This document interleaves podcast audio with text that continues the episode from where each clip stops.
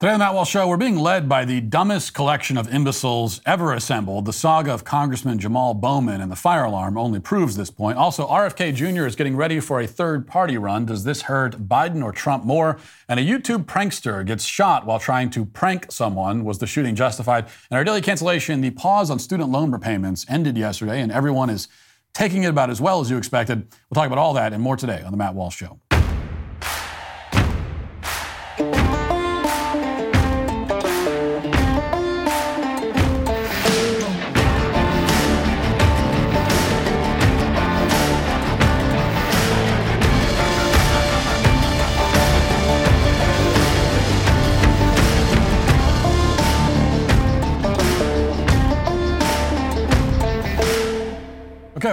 On the line with Philip Patrick from Birch Gold. What are the greatest uh, threats facing the dollar right now? The key to a global reserve currency is that it is a solid store of value. Well, the dollar's lost 16% of its buying power since the start of the pandemic alone. So let me ask you this: I have, I have a lot of uh, there are a lot of uh, young young people, young families. What's kind of the, the pitch for them? Like, why why should they consider this? Being a safe haven asset, when we see downturns in the economy, it tends to go up. The other thing to consider is just track record, right? Gold has been around for centuries. It has a proven track record. We understand how gold works with inflation. We understand how gold typically performs during times of market correction. But if you're looking to protect, to preserve buying power, that's where gold has the advantage. Uh, Philip Patrick, we appreciate your time uh, as always. And if you want more information, you text Walsh to 989898 for your free information kit. Uh, Philip, thanks again. You know, at first I thought I might not comment on this issue at all. Everything that needs to be said about it has already been said, and there wasn't much that needed to be said in the first place, to be honest. But then I realized that this show carries a certain responsibility. It is my solemn duty, I believe, and I know, to single out and mock the dumbest human beings in the country. In this country, uh, this, this duty becomes all the more sacred and all the more essential when you consider that the dumbest human beings in the country are very often the ones running it. Human beings like Kamala Harris, for example, who is a programmed robot with no authentic opinions or personality of her own. But she's the worst kind of programmed robot because she's a stupid one. Kamala isn't the focus today, but uh, since we're on the subject, I do feel compelled to mention this video. It's a supercut put together by the uh, Twitter account RNC Research where we see how Kamala repeats the same line over and over again. And this is, uh, it's not even a good line or, or a vaguely coherent one, but she really, really likes it. Uh, watch. I can imagine what can be and be unburdened by what has been. You know? What can be unburdened by what has been. What can be unburdened by what has been. What can be unburdened by what has been. What can be unburdened by what has been. What we can see, what we believe can be, unburdened by what has been. What can be, unburdened by what has been. What can be, unburdened by what has been. What can be, unburdened by what has been. Who we can be, unburdened by who we have been. What can be, unburdened by what has been. Where we can be, unburdened by where we have been, and unburdened by where we are right now. What can be, unburdened by what has been. What can be unburdened by what has been? What can be unburdened by what has been? What could be unburdened by what had been? What can be unburdened by what has been? I don't know if you caught that, but she's saying that we should focus on what can be unburdened by what has been. I repeat, what can be, what can be, okay, up here, unburdened by what has been. Did you hear that yet? It's very important that you hear that line, which is why Kamala says it to literally every audience she speaks to. And by the way, that montage goes on for another two and a half minutes. And, and we can even leave aside the fact that the sentiment she's expressing is actually incorrect. You cannot reach your full potential or, or focus on what can be if you are, as she says, unburdened by what has been. That's because you must carry the burdens of what has been. You must be aware of your past and its lessons, or you'll just repeat what has been over and over again until you die. But that's not even the point. The point is that someone on Kamala's team told her this line is brilliantly profound and amazing. And she took that feedback to heart to such an extent that she works into every conversation. She probably finds a way to drop that line when she's like giving her order in the Starbucks drive through. Yes, uh, hi, normally I get a venti mocha cappuccino, but I'm trying today to remain focused on what can be, unburdened by what has been. So I'd like a grande Americano with cream, please. Thank you. Uh, what I'm trying to say is that our country is run by some fantastically idiotic people, and yet, even if you were already aware of that fact, and even if your faith in the intelligence and competence of the ruling class was already as low as you thought it could possibly go, you still were not prepared for this weekend and the saga of Congressman Jamaal Bowman and the fire alarm.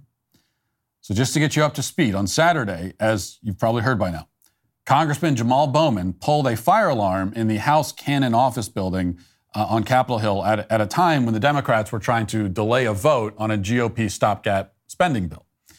Uh, the fire alarm led to, of course, an evacuation, a, a full response by emergency and law enforcement personnel. And we know that this happened, and we know who was responsible for it because security cameras caught Bowman pulling the fire alarm because you're in an office building on Capitol Hill, which means that there are going to be security cameras everywhere, especially right next to fire alarms. And uh, that means we have him dead to rights, you would think. And you would also think that his motivation, however stupid it may have been, is pretty obvious. He wanted to delay the vote. Like, why else would you do that? Very, very dumb and an open and shut case, you would think. But Jamaal Bowman has a different narrative, and it's one that, unsurprisingly, the media and his fellow Democrats were quick to accept without skepticism, accepting it as gospel. Later that day, Bowman put out this statement. He said, quote, I want to personally clear up confusion surrounding today's events. Today, as I was rushing to make a vote, I came to a door that is usually open for votes, but today would not, would not open. I'm embarrassed to admit that I activated the fire alarm, mistakenly thinking it would open the door. I regret this and sincerely apologize for any confusion this caused. But I want to be very clear this was not me in any way trying to delay any vote. It was the exact opposite. I was trying to urgently get to a vote, which I ultimately did and joined my colleagues in a bipartisan effort to keep our government open. I also met the vote with, uh, uh, met after the vote with the Sergeant at Arms and the Capitol Police at their request and explained what had happened. My hope is that no one will make more of this than it was. I am working hard every day, including today, to do my job, to do it well, and deliver for my constituents. So, he vigorously denies that he was trying to disrupt official proceedings. Of course, he denies it, as that would be a criminal charge and expulsion from Congress. It would be it'd be January 6th all over again, an attack on our democracy, an attack on our country worse than 9/11 and Pearl Harbor combined. But instead, he claims that he was perplexed by the door, which was an emergency exit, and he pulled the fire alarm to open it. And several uh, media members and other establishment figures were quick to defend him on social media, claiming that the door and the signage around the door was confusing. So, just a couple of examples of this narrative being pushed should suffice, I think. Here's political commentator Matt Bruenig on Twitter. Here's, where, here's what he uh, tweeted. Bowman was trying to walk from the Cannon building to the Capitol building to vote. Unusually, the Cannon exit he went to wouldn't open and had this confusing sign on it. He thought it was saying that you had to press the alarm to get out. This all makes sense. What am I missing? The confusing sign, the confusing sign says this emergency exit only, push until alarm sounds, three seconds, door uh, unlocks in 30 seconds. That's what the confusing sign says. Someone else named Armin Dumaluski uh, commented on the sign saying, okay, this sign is genuinely confusing. And to that, MSNBC anchor Chris Hayes responded, it sure is exclamation point. And there was a lot of this kind of thing. Members of the media proclaiming that the door and the sign were downright perplexing, just a, a mystery wrapped in an enigma. Like looking at that sign, it's like trying to decipher an ancient Egyptian hieroglyphic. It's like, it's, it's who knows? Now, you should know that as Breitbart reports, Bowman actually took down that sign and threw it to the side, then pulled the alarm and ran the opposite way to a different door and left. So when the media tells us that his excuse makes sense, they're telling, they're telling us that that is what makes sense. It makes sense that a grown adult man would walk up to an emergency exit and, in an effort to leave the building, tear down the sign, pull the fire alarm, and run the opposite way. This, the media says, is a sensible strategy for exiting a building. It makes sense. It makes sense that a grown adult uh, man would react to an emergency exit that way. After all, the sign was confusing. which is which is true. I mean, the sign only says that it's an emergency exit and you need to push down on the door handle until the alarm sounds. This may mean that it's an emergency exit and you need to push down on the door handle until the alarm sounds, or it may mean that you should walk to the opposing wall and pull the fire alarm and then run away. Maybe that's what it means. Or it may mean that you should do cartwheels down the hallway. Or it may mean that you should stand on your head and sing the 90s hit Tub Thumping. It, it may mean anything. Who's to say what it means? It's impossible to know. The sign is indecipherable. That is, if you are illiterate and if you've never encountered an emergency exit or a fire alarm before in your life. But almost every adult has, which is why, uh, and I think I can say this uh, uh, about you without knowing anything about you, whoever you are watching this. I can say that in your entire time existing on this planet, you have never once heard of anyone ever, anywhere, pulling a fire alarm in order to open a door. You've never considered doing that yourself. You've never done it yourself. You've never heard of anyone doing it or considering it. You've never been like walking with a friend down a hallway and come across a fire alarm and had your friend turn to you and say, Is this what we press to open the door? Nobody has ever said that to you. Nobody has ever asked you that. And if your friend did turn to you and say that, you would look at him in stunned disbelief. You might actually start to weep as, as his stupidity would be at such a level that it would be downright tragic to behold. It, it, it's like, it'd be like seeing a grown man walking around in Velcro shoes because he doesn't know how to tie his shoelaces. It is dumbness so dumb that you can't even laugh at it. It just makes you sad, if anything. Well, I'll still laugh at it, but, but nicer people won't. And to be clear, this is Jamaal Bowman's defense. His defense is that he's a bewildered dunce who becomes confused and hysterical at the sight of a door. His defense is that he has the IQ of a hermit crab. It, it, it's a defense so humiliating and so disqualifying that even if it was true, he'd be better off lying and saying that it was an intentional criminal act. I mean, if that was me and I somehow did something that stupid, I would lie and say, you know what? Yeah, I was committing a crime. Put me in jail. I, I would rather you all, I would rather go to prison than have everyone know that I am that stupid.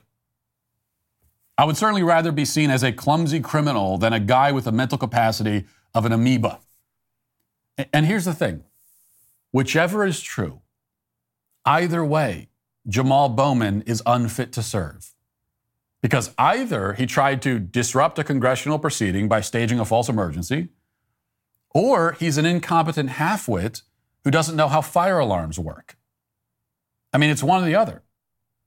And frankly, I don't care which one, though I strongly suspect that maybe there's a bit of both mixed in. Whatever the explanation, he should be kicked out of, out of office. He is just another in a large crowd of people in Washington, D.C., who run our country and make decisions that deeply impact all of our lives and yet are both morally and intellectually bankrupt. These are the kinds of people who always are there to preside over the collapse of empires. People whose moral character is in a constant game of limbo against their intelligence, competing over who can sink the lowest.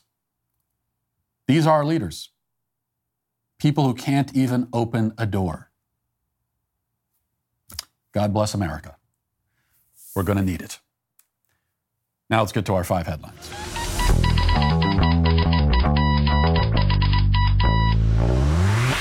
For most homeowners, window replacement isn't something they've done before, and for many, it's not something they really want to do, but rather something they have to do. If you've put off replacing windows in your home because it's too expensive, I have great news for you. You can get you can now get a free in-home window consultation and free price quote from Renewal by Andersen. Renewal by Andersen's signature service is committed to, to giving you the best customer service and experience possible through the perfect combination of the best people in the industry, a superior process, and an exclusive product. Right now, Renewal by Andersen is offering a free in home or virtual consultation on durable quality, uh, affordable windows or patio doors for $0 down, zero payments, and zero interest for a year. All you have to do is text Walsh to 200 300 for your free consultation to save $375 off every window and $750 off every door. These savings won't last long, so be sure to check it out by texting Walsh to 200 300. That's Walsh to 200 300. Texting privacy policy and terms and conditions posted at textplan.us. Texting uh, enrolls for recurring automated text marketing messages. Message data rates apply. Reply stop. To opt out, go to windowappointmentnow.com for full offer details. So we begin with some uh, political news once again. This is maybe the fourth show in a row with politics at the top of the uh, five headlines, and, and uh, that's not a good thing, really, but it is what it is. Here's the story from ABC News. Robert F. Kennedy Jr. teased an announcement on Friday that he said he said would uh, create a sea change in American politics amid speculation that the Democrat candidate may leave the party. Kennedy previously refused to rule out an independent run for president in August for the 2024 contest. Uh, Kennedy said in a video on Friday that voters were frustrated with Congress and the leadership of both political parties. And he said that there'd be this announcement uh, next Monday. So uh, here is the video where he teases this announcement. Let's watch. Hi, everybody. I'm going to be in Philadelphia on October 9th to make a major announcement at the very birthplace of our nation. I'm not going to tell you right now exactly what that announcement will be. I can say, though, that if you've been waiting to come to one of my public events, this will be the one to come to. I'll be speaking about a sea change in American politics and what your part and my part is in that change. A lot of Americans who had previously given up any hope that real change would ever come through the American electoral process have begun to find new hope in my candidacy. And I understand the deeply felt concern that people have about the way corruption has overtaken our government. It's in the executive branch, it's in Congress, it's in the leadership of both political parties. And so some people feel a kind of cynicism alongside the hope, or they lose hope entirely because they've been disappointed so many times.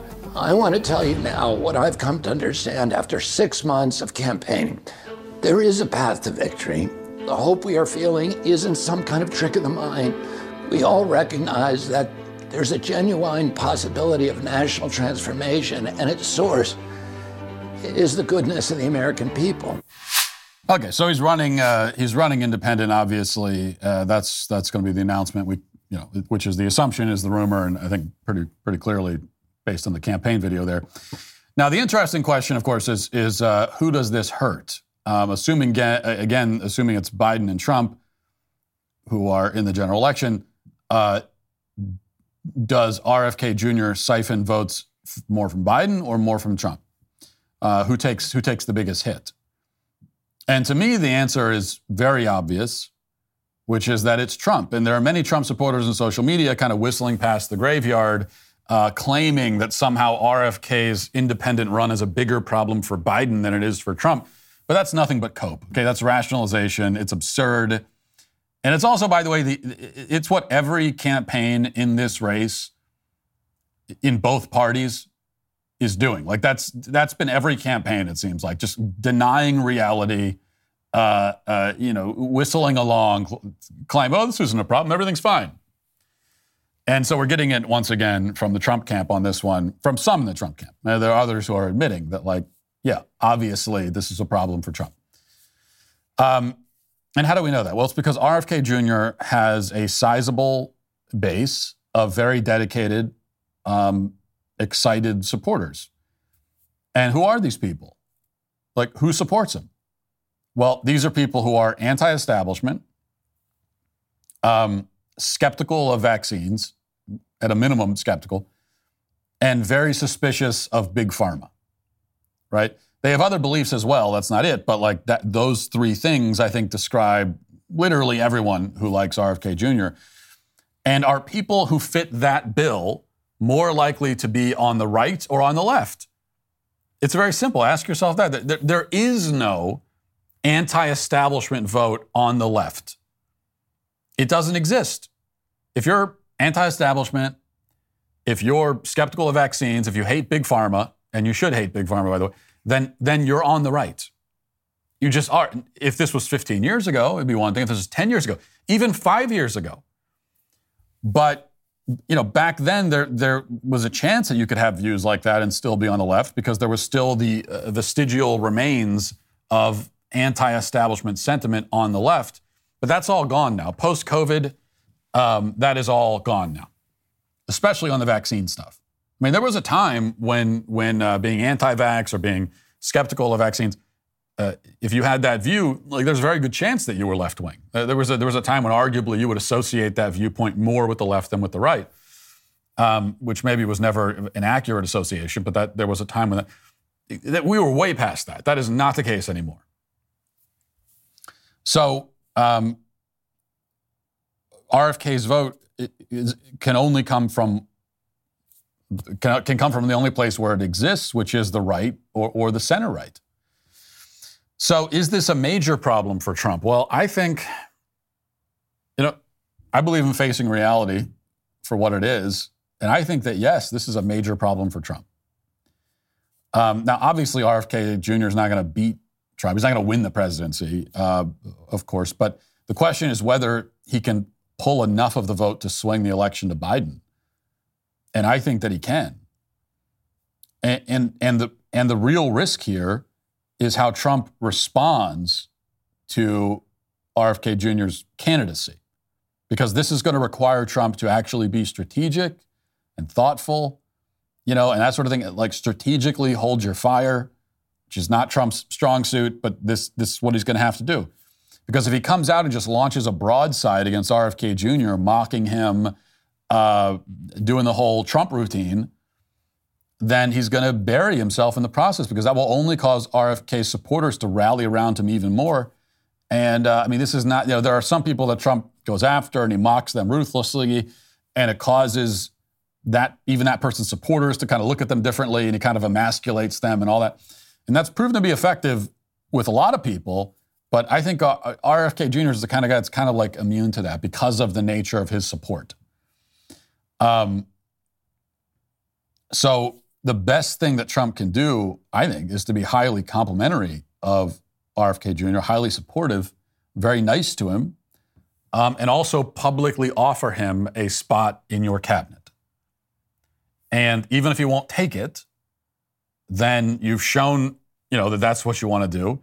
Uh, treating him like an ally, and you're signaling to his supporters that you are friendly and that you're someone that they can support, and that you can make the case then that hey, RFK Jr. is great. Uh, I hey, I agree with a lot of his anti-establishment point. I don't agree with everything. I agree with a lot of with the fact that he's anti-establishment and all this.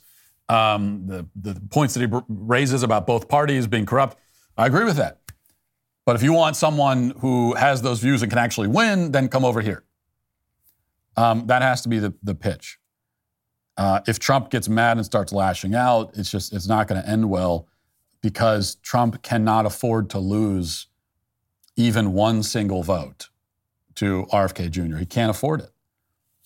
If he wins in 2024, it's going to be by a razor thin margin. The same goes on the other side, too. Nobody's winning in a landslide. So anyone on either side talking about it's going to be a landslide um, is, is full of it. Yeah, that's just someone that you should ignore totally. There's not going to be a landslide. It's going to be a razor thin one way or another.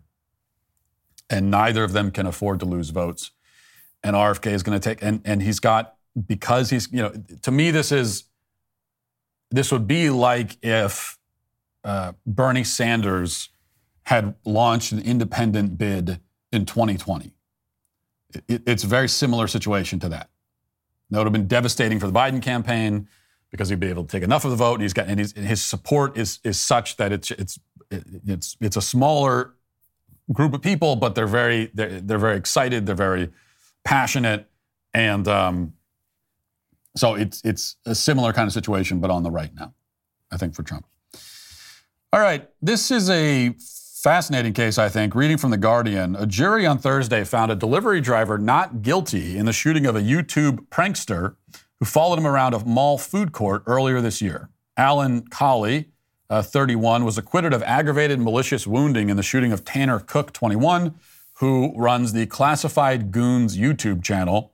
The jury was split on two lesser uh, firearm counts and decided to convict him on one and acquit him on the other. The shooting on April 2nd uh, at the food court in Dulles Town Center, about 45 minutes west of the nation's capital, set off panic as shoppers fled what they feared to be a mass shooting. Colie pleaded not guilty and said he was acting in self defense. The verdict came on Thursday after about five hours of deliberation. Three hours in, the jury sent out a note saying it was divided in terms of whether the defendant acted in self defense. The Loudoun County Circuit uh, Court Judge Matthew Snow called the jury back into the courtroom at approximately 3:30 p.m. and urged them to continue deliberations. And um, and then they uh, came down with the verdict at the end of that day. Uh, Colie, who's been in custody since his April arrest, will remain incarcerated. Uh, Adam Polliard, his defense attorney, said during Thursday's closing arguments as client felt menaced by the six foot five inch Cook during the confrontation, which was designed to provoke a reaction and to draw viewers to Cook's YouTube channel. Okay, so Colie was acquitted of the uh, serious, the more serious charge, still convicted of the lesser charge, and that part makes no sense because if you buy his self defense claim, if you buy that claim, so you're, you're acquitting him of the, uh, of the malicious wounding charge, then it makes no logical sense to convict him of the firearms charge. If he's justified in using self defense, then it, it's like basically you're saying he's justified in shooting the guy, but not justified in discharging the firearm. Which that, that logically it makes no sense. But juries do this all the time now, where they kind of split the baby in a way that makes no logical sense at all so that at the end of it, you're trying to figure out what their theory of the case even is, and it, it, it's it doesn't there isn't one. Um, and his lawyers will, you know, of course, try to appeal the conviction on the lesser count. I think ultimately, you know, they're going to win that argument just just because it doesn't the verdict doesn't make sense. I, either he was either his self defense claim was legitimate or not, and if it's not a legitimate claim, then he should have been convicted of the of the malicious wounding charge. He wasn't, which means that the jury found it uh, found it legitimate, and so there should be no conviction of anything. Um, so the question is, should he have been acquitted um, of the of the more serious charge or of all the charges? I believe absolutely yes, he should have. He should have been acquitted. He should be acquitted of everything, and he should walk free. He should be walking free right now. He shouldn't be in jail at all. Um, and I've been arguing about this on on Twitter, and, and which is always a productive thing to do. And lots of people are uh, mad at me and they, they disagree. Um, even people who profess to be big supporters of the Second Amendment. I've heard a lot, there's been a lot of that. You know, I'm a big uh, Second Amendment person, but you're way off on this. This person was totally wrong. Well, let's watch the video um, that this YouTube prankster, quote unquote, took, where, uh, you know, we can see the whole thing. And this is what the prank, quote unquote, consisted of. And I'm going to show you everything leading up to when the shot was fired, because that's the important part. The actual shot itself, if I play that, then the, the violence and they'll take down the video and everything. So you can go and find the actual shot itself if you want to find it. But um, here you can see what led up to him uh, ultimately um, pulling out his gun and firing. Let's watch that. What? Quit thinking about my twinkle. What's that? Quit thinking about my twinkle. No. Quit thinking about my Get out of my face before I call something. Stop. Quit thinking about my twinkle. Stop. And then right there, he's about to pull the trigger. So that's the prank, uh, the hilarious prank. The prank is that this large, massive guy, we just heard six foot five inches, and um, the other guy, quite a bit, quite, I don't know how tall the other guy is, but quite a bit smaller than that. So this massive guy comes up, starts weirdly and ominously harassing a, a random DoorDash driver. He's just trying to pick up some food and uh, and deliver it to a customer. DoorDash, or I don't know what service he's driving for, but he's, he's delivering food. Um, and this guy comes up and he's got his phone out and he's like putting it's it's it's repeating this weird phrase and he's putting it in um, in Colie's face and he keeps pursuing him, getting very very close to him, you know and Colie's backing away, and he says stop three times. Says stop three times. He's trying, he's trying to get away. He's trying to leave. It's not like he, he's trying to leave the situation. He's being pursued. And after the third warning, he takes out the gun and he shoots him. And, and, some people have uh, taken issue with it because when he took out the gun, you know, he took out the gun and he did, after taking out the gun, he just fired it immediately. He didn't take out the gun and say, I'm warning you. He didn't warn a fourth time after taking out the gun. He just shot. And I'm and I'm I think it's totally justified. I have no problem with that. He had every right to assume that Cook meant him harm. Because he had no context. Okay, he didn't know that Cook was some stupid, dumb oaf YouTuber who was doing this as a prank. Okay, he's not like put yourself in that position. You, you, this happens. You're not immediately. Oh, you're not. You're not thinking. Oh, this is a YouTube prank.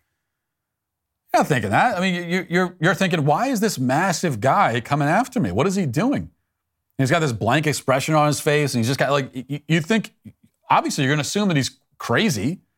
He's like some psycho and uh, and he means you harm. If I was in that exact situation, I would immediately assume that he meant me harm. That's what I would assume, and uh, that would be a, a, a safe assumption. It's a fair assumption, and it's an assumption that I believe we have every right to make. And the benefit of the doubt in that scenario has to go entirely to Colie, not to the guy who initiated the confrontation to begin with. So for me, not, not only would I say that Colie was justified in shooting him, but to me, it's like clear as day. There's not even anything. I know I said it's a fascinating case. Um, it's, it's, actually not even that interesting to me. I saw that video. I was like, oh, yeah, of course he, yeah, shoot him. Go ahead. Like, don't don't go up to someone harassing them like that in in a, in, a, in this ominous way. They tell you to stop and you keep going after them. Don't do that. You don't want to get shot. Just don't do that. It's very easy. It's very easy to not get shot in that situation. Just don't do that. And calling it a prank doesn't all of a sudden make it okay. Uh, could Colie, what, what if Colie, could Colie try that? Could he shoot him and say, no, dude, no, bro, I'm just, it's just a prank. Shoot him in the stomach, which is what he did. And then uh, what if he had just stood over him and said, just a prank, bro, don't worry about it. Just a prank. Look, you're on camera. I see, you're on YouTube. Don't worry, it's just a prank. Uh, no, calling it a prank doesn't suddenly make everything okay.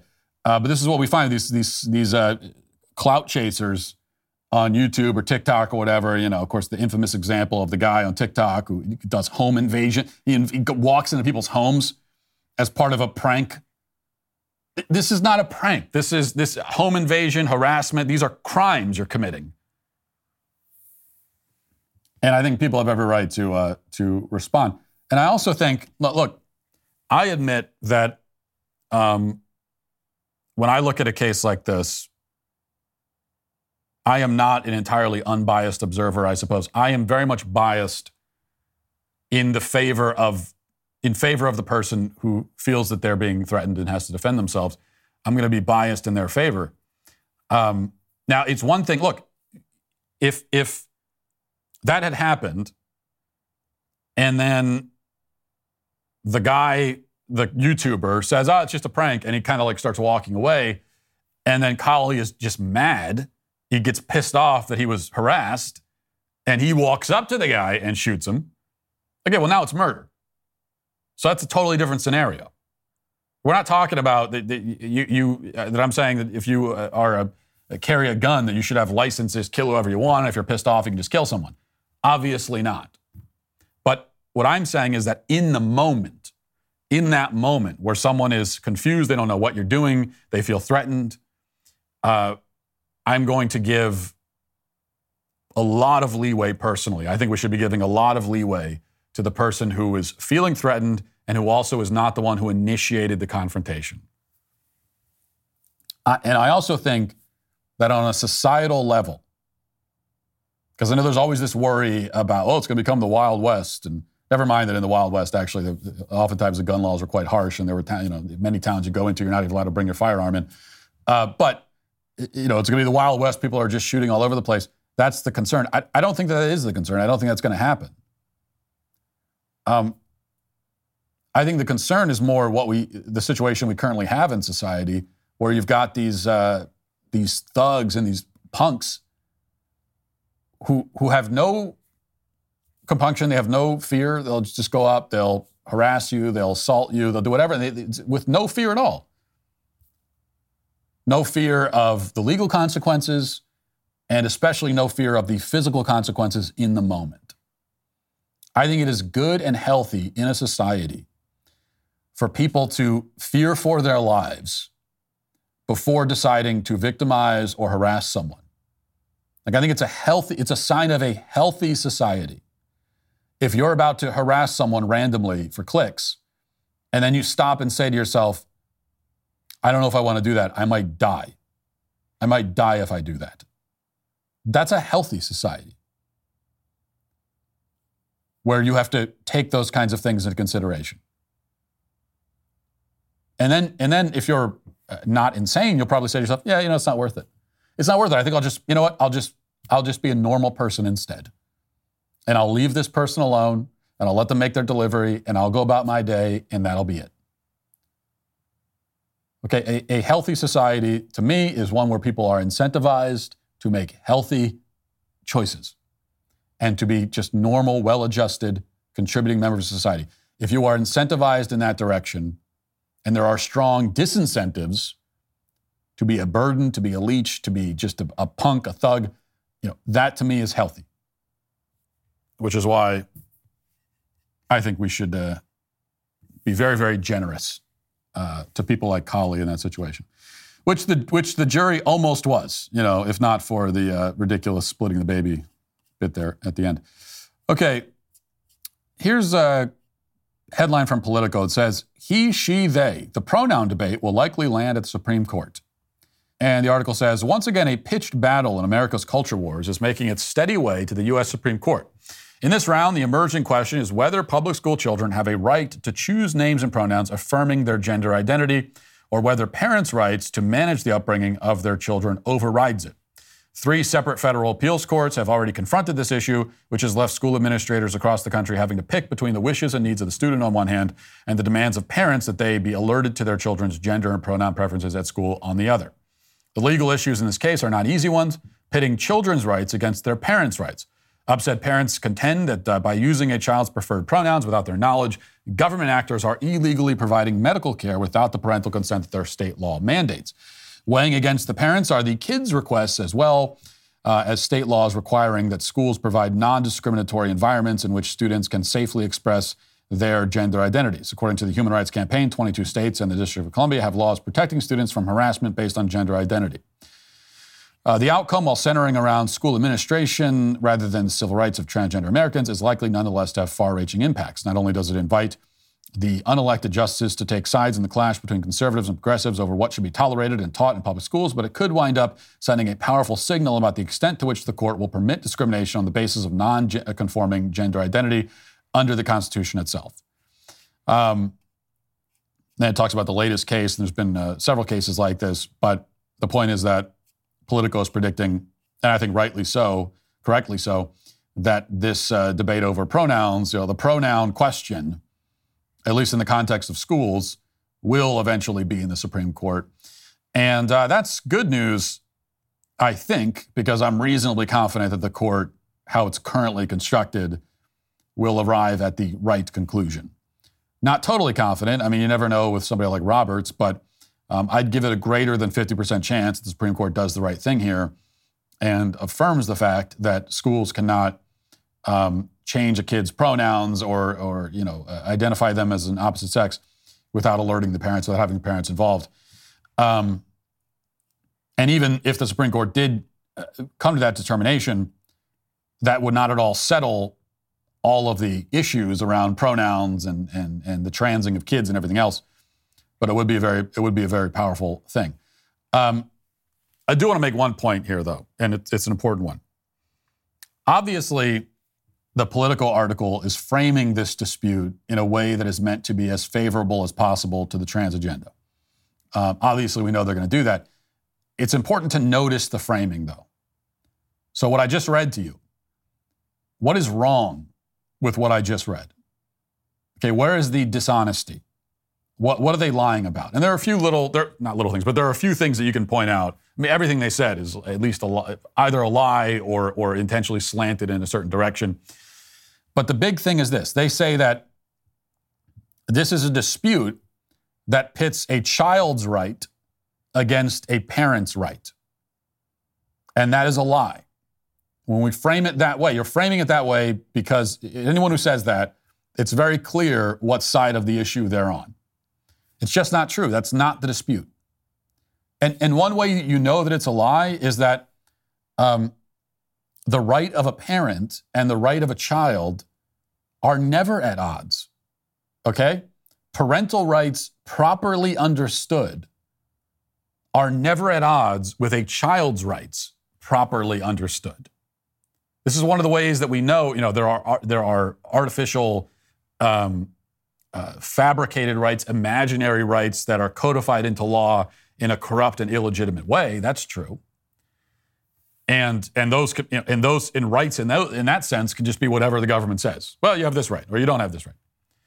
But if we believe that that that human rights have some underlying, there's an underlying like, fundamental reality to human rights that that go beyond the government, that rights are not just arbitrarily and subjectively determined by whatever governing authority happens to be in power. If we believe that, um, then we can talk about what are actual rights and what aren't. And so the point is that actual human rights you know, if there's ever a dispute where you have one person making a human rights claim and another person making a human rights claim, and those claims conflict with each other, then that's, that, that always tells us that someone in this dispute is wrong, that they're claiming human rights that they don't actually possess, or maybe they both are.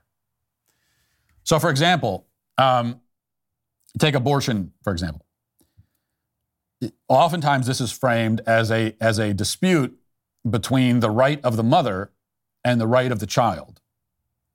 But it's not. It's not actually. There's no, there's no conflict there.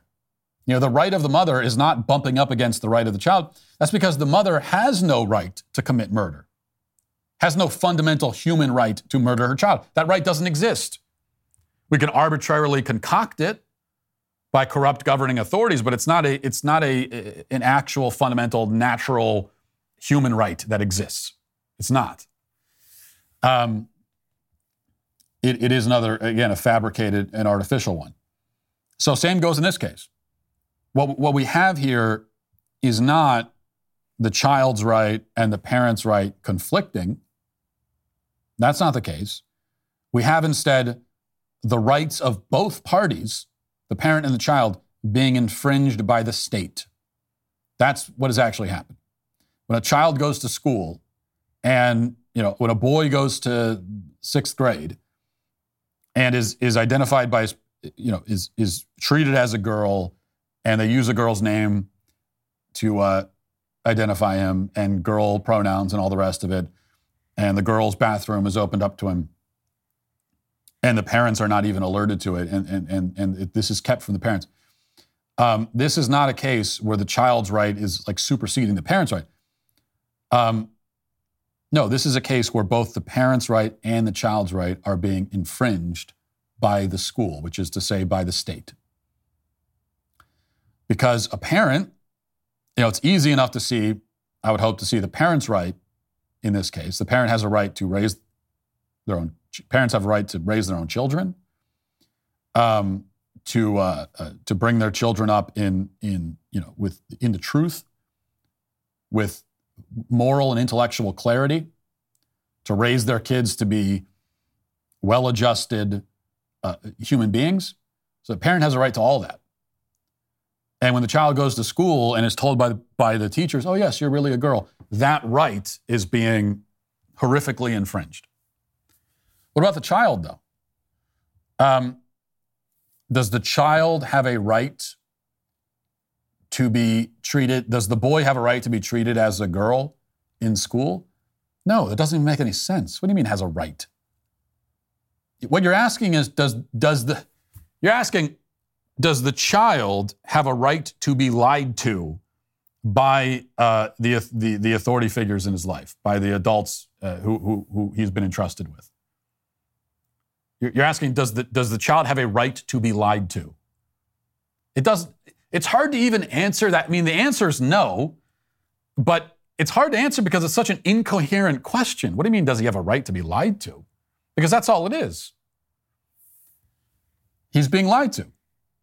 If the teachers and the faculty and the staff are treating him like a girl and calling him a girl and using girl pronouns and using a fake girl name, um, that is not the name that his parents gave him, and they're, they're saying, go ahead and use the girl's bathroom, they are lying to that child and they are leading that child deeper into confusion.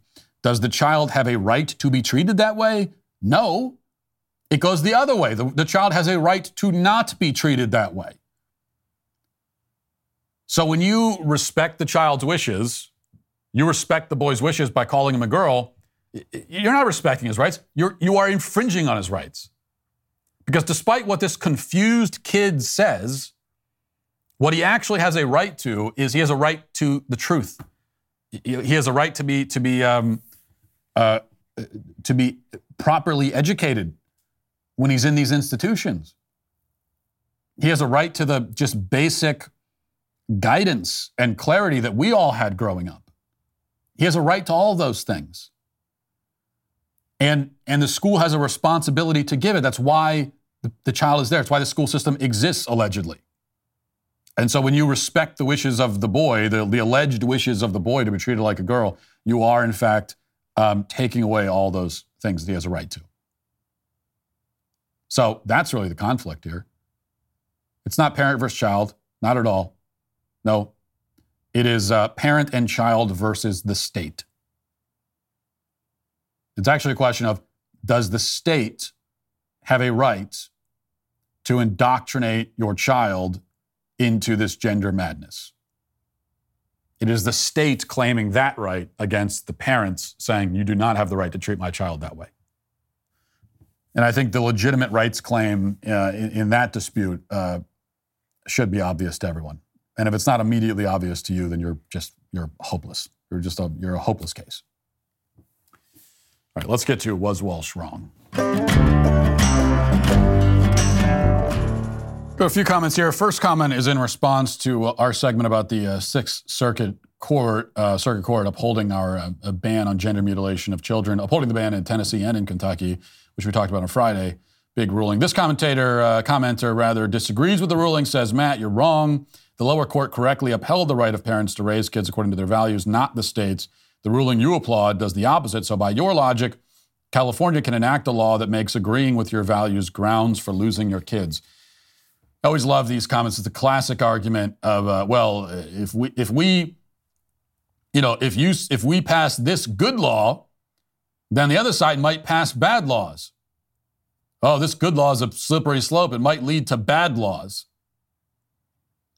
which is a ridiculous argument because, of course, first of all, uh, California doesn't need the precedent uh, that that we set in order to pa- to pass bad laws. Okay, so if we were to, to back off and say we're not going to pass any good laws, we're not going to try to advance our um, our agenda, we're not going to try to advance what we know is correct and good at all. We're not going to do it. And this is what the Republican Party, of course, has been doing for decades. So, you know, eh, when we have power, we're not going to really do anything. Republican Party had total power of the federal government from uh, 2016 to 2018. Did nothing, did nothing at all. Passed a tax cut. That was it. And I guess the argument's supposed to be well, look, we didn't do anything. Um, and now we hand it over to you and uh, the other side, and we trust that you'll do nothing as well. It, it never really works that way, does it? No, when, when the left has power, they just look at us and say, you, you suckers, you idiots. now we're just to we're to ram our agenda down your throat like we were to do anyway. Um, but also, as we just talked about parent, the parents' rights and children's rights, um, this ban on child mutilation has nothing to do with parents' rights. Uh, it, it's about the right of a child to not be to not have this torture inflicted on them. A child has the right to not be sterilized, castrated, and mutilated. And it is irrelevant whether the parent wants it or not. Parental rights, of course, are not absolute. Nobody thinks they are. Yeah, you're going to sit here and say you think parental rights are absolute? Parents should have the right to just do whatever they want with their kids? Nobody thinks that. Of course, there are limits on it. And yeah, when you're trying to establish the limits of, of any rights, um, there's all, because no right is absolute. You know, I mean, you could be put in prison and have almost all of your rights taken away. You could be executed. Your right to life, then in, in that case, uh, is uh, is takes a back seat. Um, so, no right is absolute, and, and and that means that there's always going, yeah, there's going to be gray area sort of cases, and there are going to be, you know, you're going to have things like that. But that doesn't mean that it's impossible to speak coherently about what your rights actually are and where they end. Like just kind of these broader principles are easy to determine. And um, when it comes to parental rights, that, that's definitely the case. Yes, you have you have the right you have the right to raise your child, but you don't have the right to horrifically abuse and butcher and mutilate them. That is not included in your right as a parent.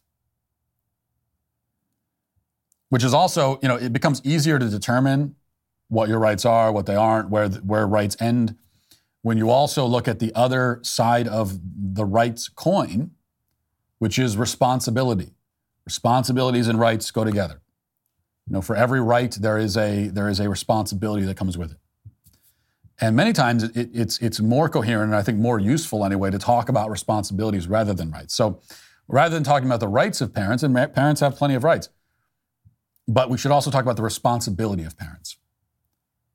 You know, as a, as a parent, you have the responsibility to raise your child, to love your child, to care for your child, to um, bring them up in the world to be, uh, you know, well-adjusted, um, uh, moral, virtuous people. That is your responsibility, and it's also your right. It's both. But when you, if you, if you do something to your child that um, egregiously conflicts that with that, then then you are well outside of your rights as a parent. Uh, Sherry Ann, speaking of uh, where our rights end, Britney's not a bad mom, Matt. Yeah, she's done some not cool things, but she should never have been put in the conservatorship in the beginning. She wasn't ill or of unsound mind. She was just a young girl at the peak of fame, and those around her took advantage. It's so sad. Um, I think I mentioned when we talked about this on Friday that one of the quote unquote uncool or not cool things she did, to use your phrase, was she uh, barricaded herself, herself into her home with her children and had a standoff with emergency personnel and uh, threatened to kill herself in front of her kids. So that's just one of the not cool things she did. And uh, I would say that goes well beyond not cool. Uh, that goes into the realm of you do that and you're you're it's unsafe to have you around your own kids. Um, now, granted, that was uh, many years ago, but um, the, it, things like that, incidents like that, is what led to the conservatorship in the beginning, in the, in the, in the first place.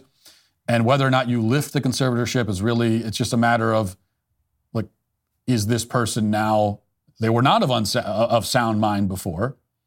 Um, are they now, though, of sound mind? Are they able to care for themselves? Are they, uh, are they no longer a danger to themselves and those around them?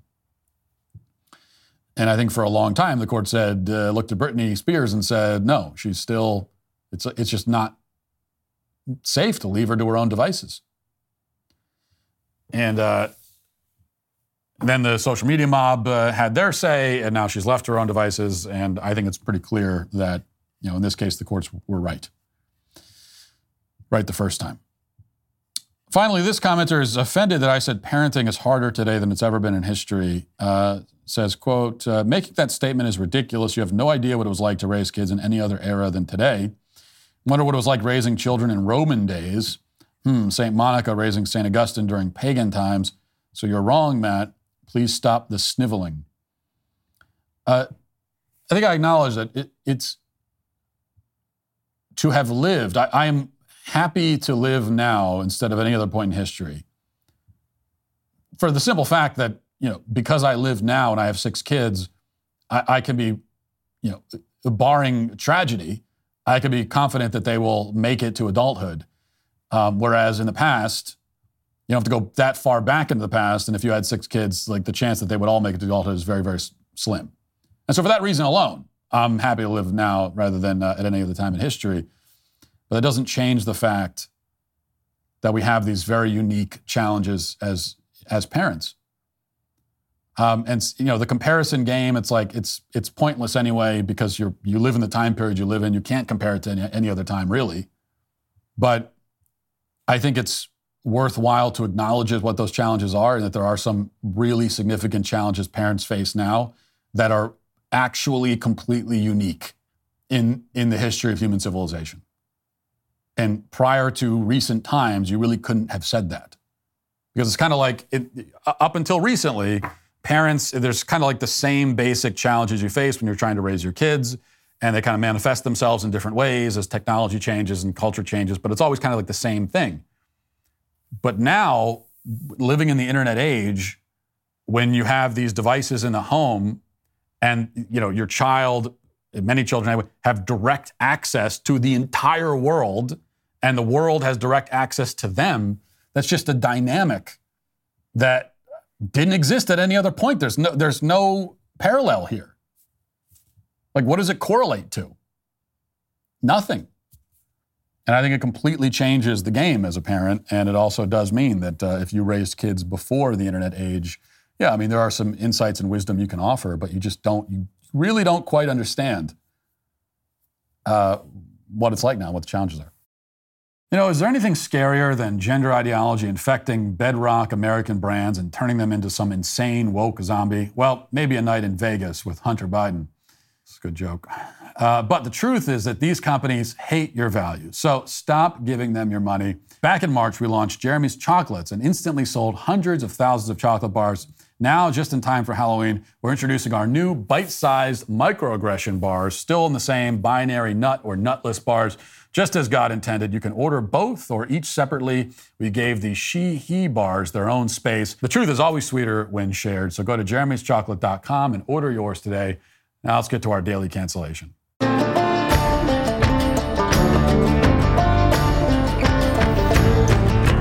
Vote buying has always been a calling card of most corrupt governments in the world, from Latin America to Nigeria to Zimbabwe. It's a pretty simple transaction. The government gives you cash and you vote for them. This is a familiar territory in the third world. And speaking of the third world, we have a lot of these kinds of schemes in our country. Student loan uh, debt has been at the center of many of these schemes, and the schemes are always incredibly stupid. So, for example, Three years ago, the government put a pause on student loan payments because of COVID. For some reason, COVID meant that you shouldn't have to pay your student debt back, um, even though you still had to pay all of your other types of debt, but student debt was an exception.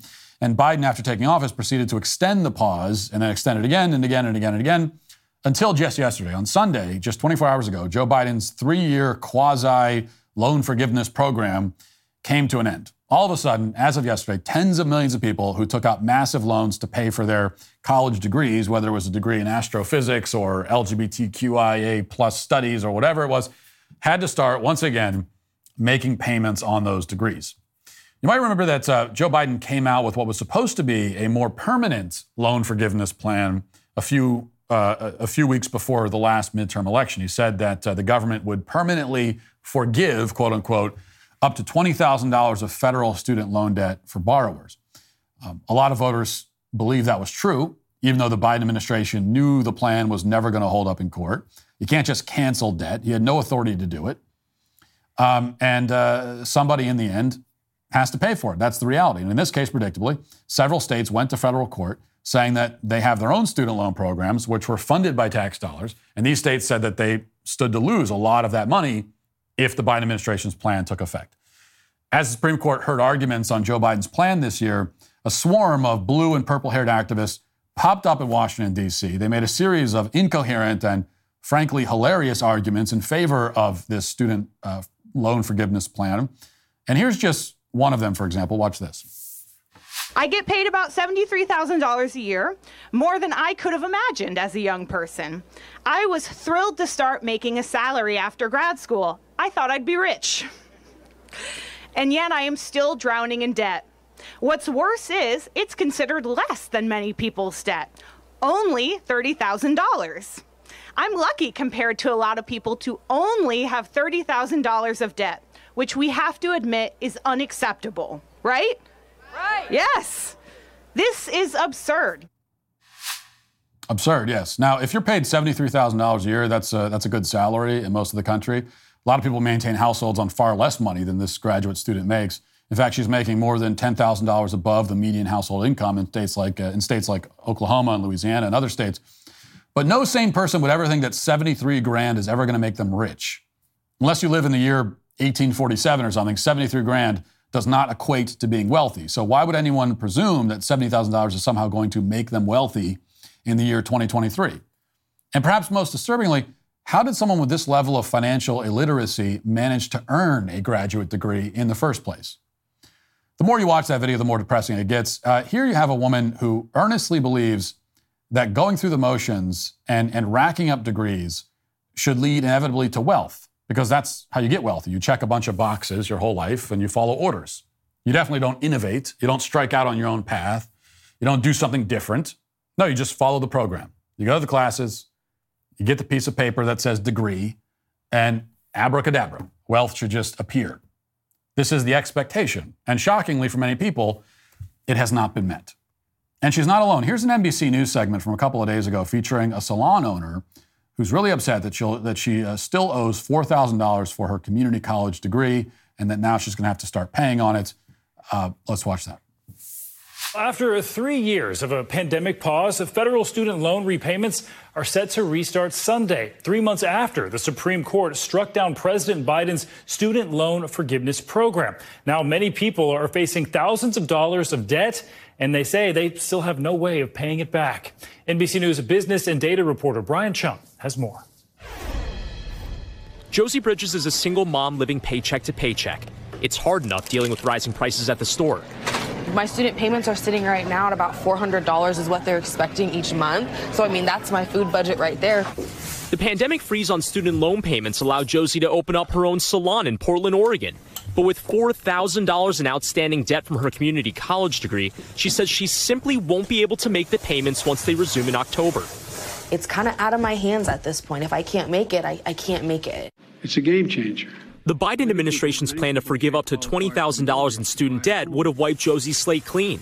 Instead, a challenge from six Republican states resulted in a Supreme Court decision in June striking down the plan after Josie had already put thousands of dollars in investments into her salon. I don't know what's going to happen in the future, and that's kind of scary. Now, you know, I'm a big uh, supporter of small businesses. I love it when people go out and do their own thing, start their own businesses, showing that entrepreneurial spirit that once made this country get great. But the message from this report seems to be that Josie uh, took major financial risks on the assumption that the government was just going to wipe away her debt. Unfortunately, the magic debt forgiveness fairy never arrived, and now she's stuck paying back the money that she decided to borrow in the first place. So it's hard to think of a better illustration of the fact that this pause on student loans was a self defeating and ridiculous and pointless policy. You know, it's the quintessential example of the government kicking the can down the road, which is the only thing they ever do. And in response, predictably enough, many college grads kick the can down the road also. It's not like most of them have spent the intervening years saving money, you know, whether it's because of Biden's terrible economy or inflation uh, or their own reckless spending habits or some combination of these factors. Many of these college grads are now in the same spot they were in when the pause took effect, if not an even worse spot. Now the unpause button is pushed and nothing was accomplished. They're still broke and they're desperate for more handouts. Social media right now is ripe with uh, videos from people panicking that they have to pay back their loans again. Many of them have advanced degrees, some of them have multiple bachelor degrees. They've spent years and years and years accumulating degrees, and now the bill is due, and they're demanding that somebody wave the magic wand and make it all go away. And of course, what is the magic wand? Well, the magic wand is someone else's bank account. Because there is no loan forgiveness, there is only loan transfer. And they want their loans transferred from them to you. As I've argued for many years, this idea is flagrantly immoral, it's evil. You know, and it makes no sense. If it's somehow unjust to expect a college graduate to pay his own loans, then it is self evidently much more unjust to expect someone else to pay his loans. Like someone has to pay the debt, and it only makes sense that the guy who owns the debt should pay it. Everyone, I think, intuitively understands this point when it comes to most types of debt, but college debt is somehow treated as an exception. That's because the whole scheme is just a form of upper class welfare. Most student loan debt is held by high wealth households. More than 60% of it is held by the rich and the upper class. People with graduate degrees account for a half of all uh, student debt. So these are, uh, for the most part, upper class people. And they are looking to get bailed out. And the bailout would inevitably come, in many cases, from people who, are, who have less money than they do. And while college grads try to reach their hands into your pocket to take your money to pay off their loans, the real villains in this story get off the hook completely. Villains like the university system itself, which is charging these exorbitant fees for what often turns out to be a useless education. These universities operate like hedge funds, but they're taxed like charities. They've been raising tuition for decades with the help of federally backed loans, and when the students default on those loans, the university owes nothing. The student or the taxpayers have to pay. We've also been letting employers off the hook, as I pointed out many times. You know, we rarely blame them for needlessly requiring a degree for jobs that can just as easily be done by people without them. Corporate America and the education system, they have created this problem, yet they get none of the blame, and the working class is expected to pick up the bill. It's a tale as old as time. How many entry level consultants or government bureaucrats really need a $200,000 bachelor's degree to work, uh, you know, an Excel spreadsheet and send some emails? It's absurd. And that last point is the thing that I think is rarely mentioned in the student debt conversation, even though it's the most important point of all.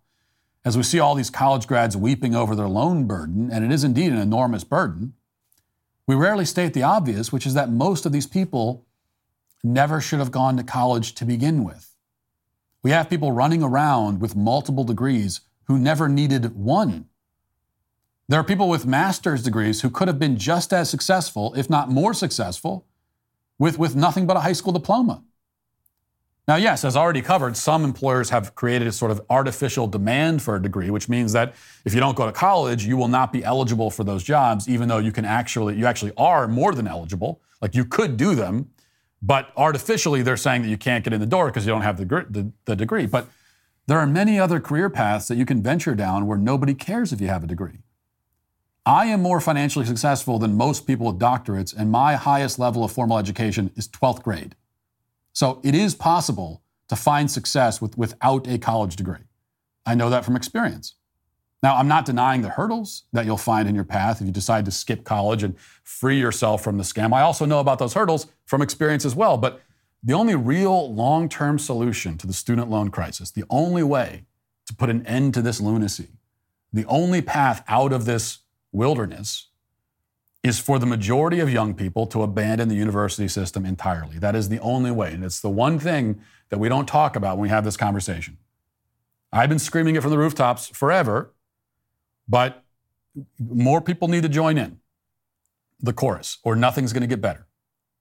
Because until that happens, until we see millions of young people going the, just just bypassing the university system completely, they graduate high school and they bypass the system completely and they go out and they live their lives and they get jobs and they and they do something else.